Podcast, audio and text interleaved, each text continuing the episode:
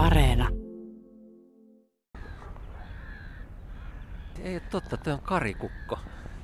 Siis mä en ole varmaan viime vuonna, näinköhän kertaakaan, siis laji, joka on vähentynyt.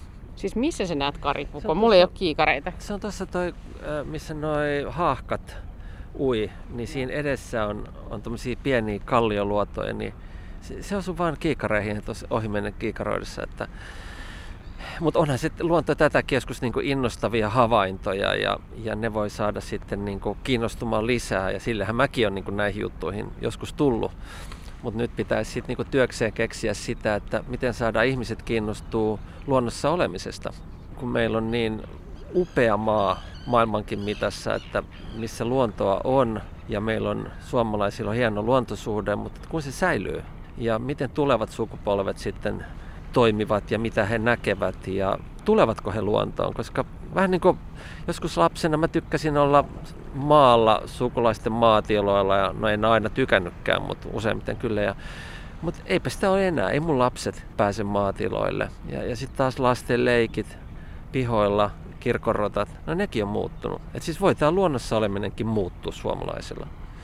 Ja nyt pitäisi keksiä se, että mitä meidän niin Suomessa pitäisi tehdä jotta tämä meidän hieno kansallinen perinne jatkuisi.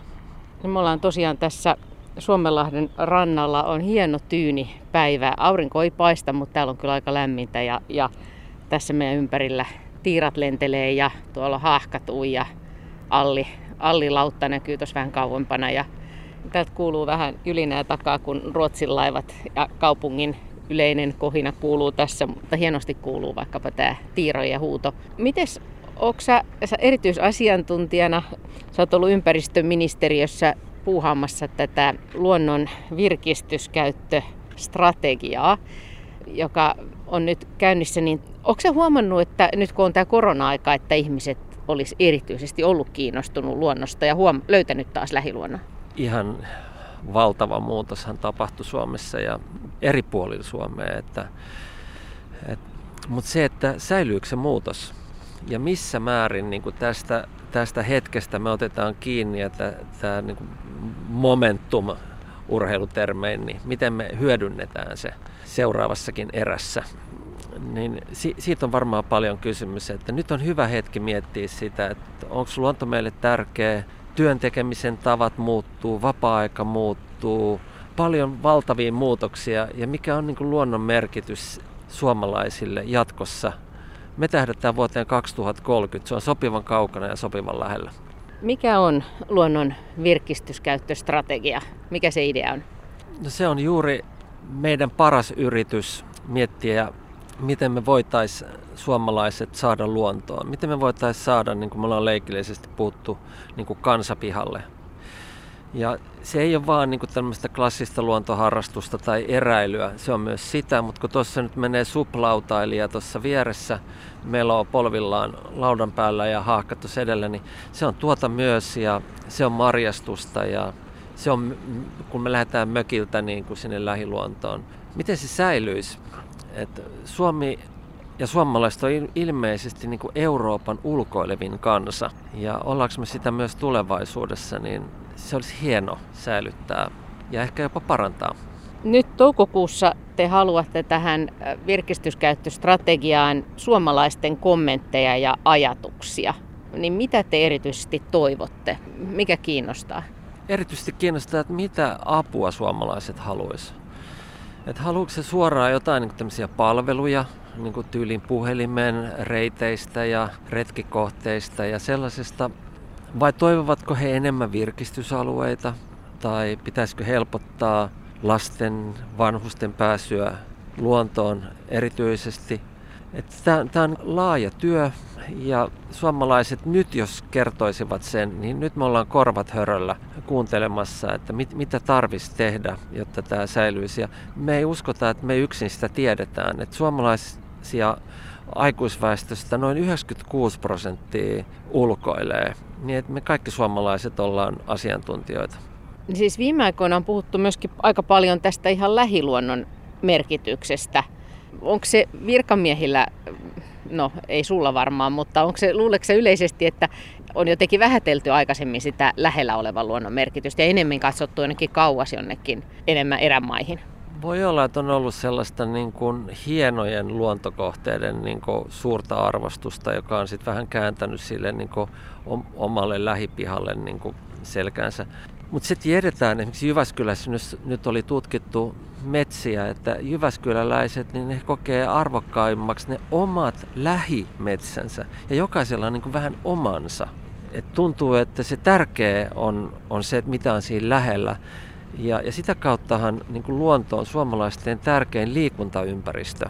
Et se on nimenomaan siinä meillä arjessa lähellä. Sitten se on tietenkin hieno huippuhetki, kun me päästään vaikka johonkin kansallispuistoon käymään yön yli retkelle. Mutta se meidän päivittäisen olemisen ja jaksamisen ja mielialan kannalta, niin se mitä on meidän lähellä, niin se on ratkaisevan tärkeää.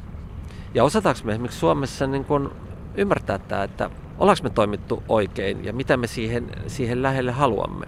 Nyt on toukokuun loppuun aikaa antaa palautetta, jakaa omia ajatuksia siitä, että mitä pitäisi parantaa tai mikä luonnos on tärkeää. Se tärkein on siellä ihan lopussa se viimeinen, niin kuin, että, vaan, että mitä meidän pitäisi muistaa. Että me ollaan nyt myös avoimet sellaisille niin kuin vähän villeillekin ehdotuksille, semmoisille rohkeillekin ehdotuksille, koska tämä, tämä on tietyllä tavalla niin itsestään selvää tämä luonto meille suomalaisille.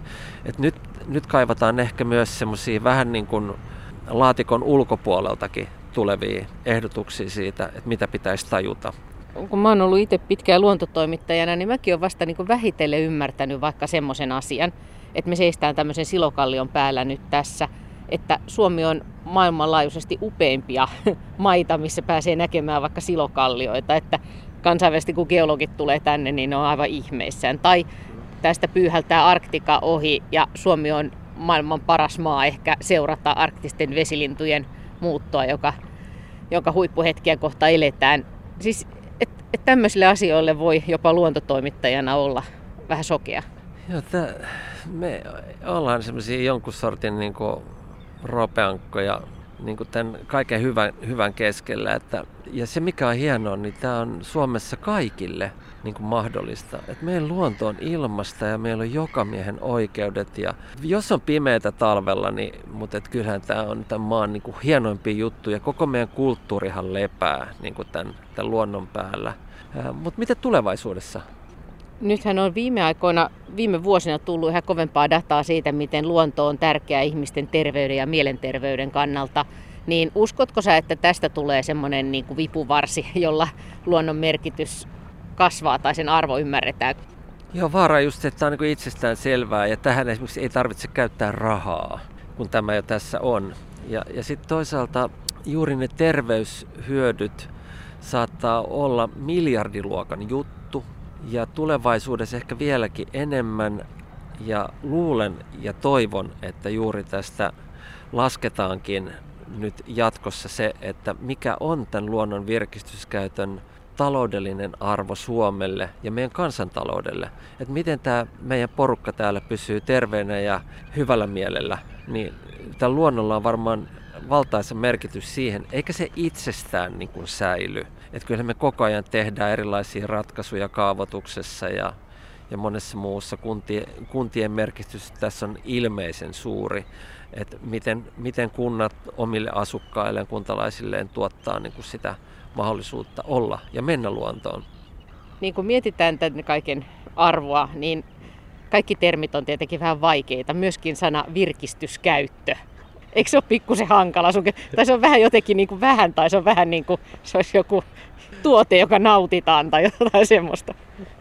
Ja, ja ulkoilu on ehkä helppo sana rinnakkaistermi siihen. Mutta se on totta, että tartuit siihen, että niin virkistyskäyttö, vähän niin kuin me käytettäisiin jotakin hyväksemme, niin samalla meidän pitää ymmärtää se, että kyllä meidän on huolehdittava ja vaalittavakin tätä.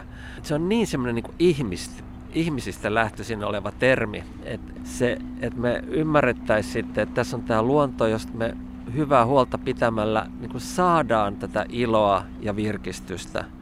Ja sekään ei ole niin itsestään selvää. Mutta mut selvästi niin tämä kysely kyllä kiinnostaa. Ja se on hienoa, että niin nopeasti ihmiset on lähtenyt vastaamaan siihen. Et tuntuu jollain tavalla, että koko ajan tässä on ihmiset puolella ja mekin ollaan jo kymmenien asiantuntijoiden järjestöistä ja tutkimuslaitoksista ja seitsemästä eri ministeriöstä ja niin edelleen kanssa pohdittu tätä valmiiksi, mutta se tuntuu hyvältä, että suomalaisia tämä asia kiinnostaa. Jos haluaa nyt ilmaista mielipiteensä, niin mihin pitää mennä, mistä tämä löytyy? Otakantaa.fi osoitteesta löytyy luonnon virkistyskäyttöstrategia kysely. Se vie noin ehkä semmoinen reilu viisi minuuttia, kun siihen vastaan, niin nyt on hyvä, hyvä hetki auttaa, auttaa myös tulevia suomalaisia mitä tämän toukokuun lopun jälkeen? Mitä näille sitten tapahtuu? Sitten kun muut on lomalla, niin mä pääsen kirjoittamaan ja muut, muut sitten virkamiehet sitä, mitä me ollaan kuultu.